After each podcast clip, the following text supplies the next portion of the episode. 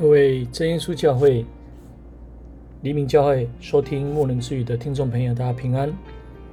今天牧人之语想要分享的是神国的道理。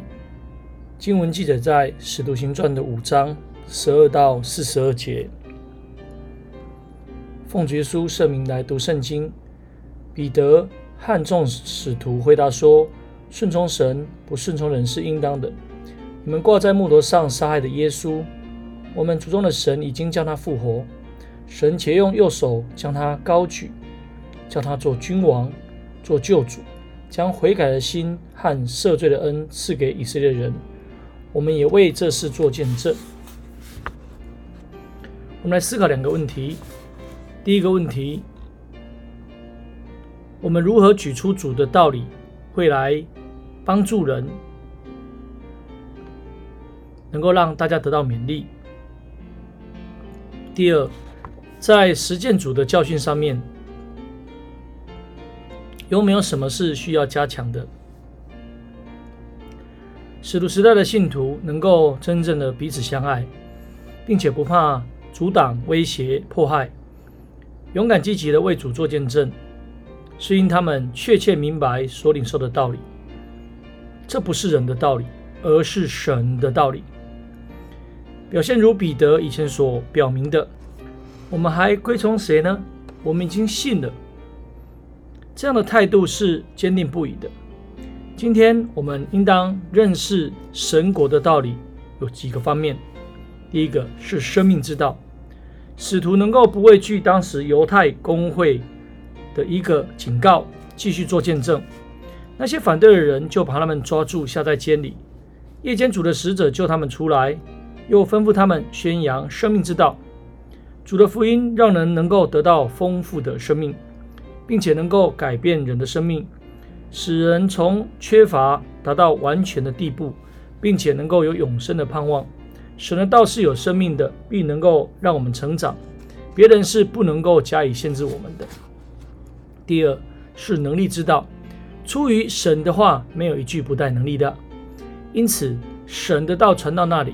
因着人谦卑信心的领受，神的能力就在那里显明出来，让人的病能够得到医治，让人能够勇敢面对各样阻挡患难，完全的顺服神，更使人有能力来胜过各样的试探诱惑，并且神借着他的大能保守，拯救我们信靠他的人。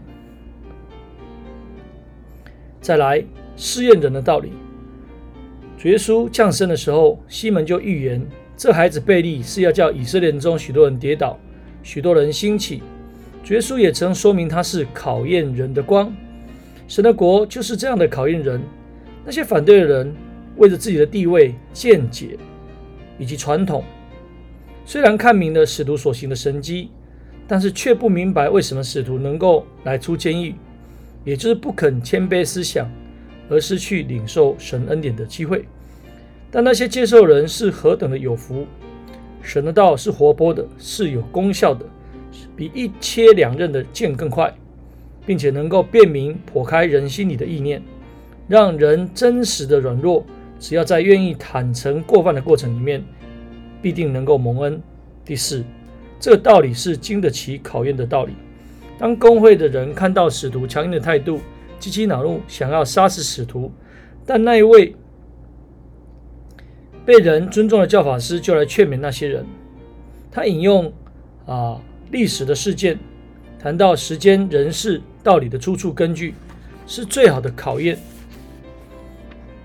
耶稣的道理是经得起考验的，因为这救恩是出于神的赏赐，有历代先知的一个见证，有使徒的神迹所领受的经历。来做见证，更有圣灵降在人的身上，都在在的跟我们显明主的道理是永恒的真理，信靠的人绝对不会失望。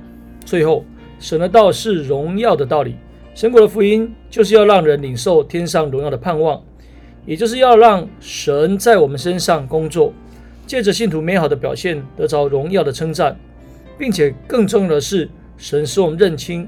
神的国是值得我们为他付上生命之代价的，如同使徒时代教会的信徒，算是配得主耶稣的名受辱受害，而心里欢喜，并视之为荣耀。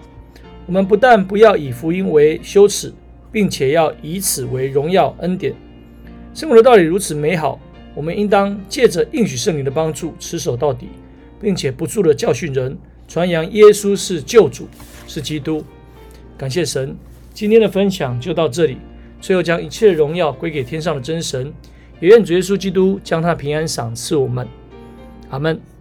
各位收听真耶稣教会黎明教会的听众朋友，若你听完了里面的内容，欢迎你能够来到黎明真耶稣教会。我们聚会的时间：礼拜二、礼拜五晚上的八点，礼拜六早上的十点，下午两点。欢迎你能够来到教会领受圣经的真理。大家平安，下次再会啦。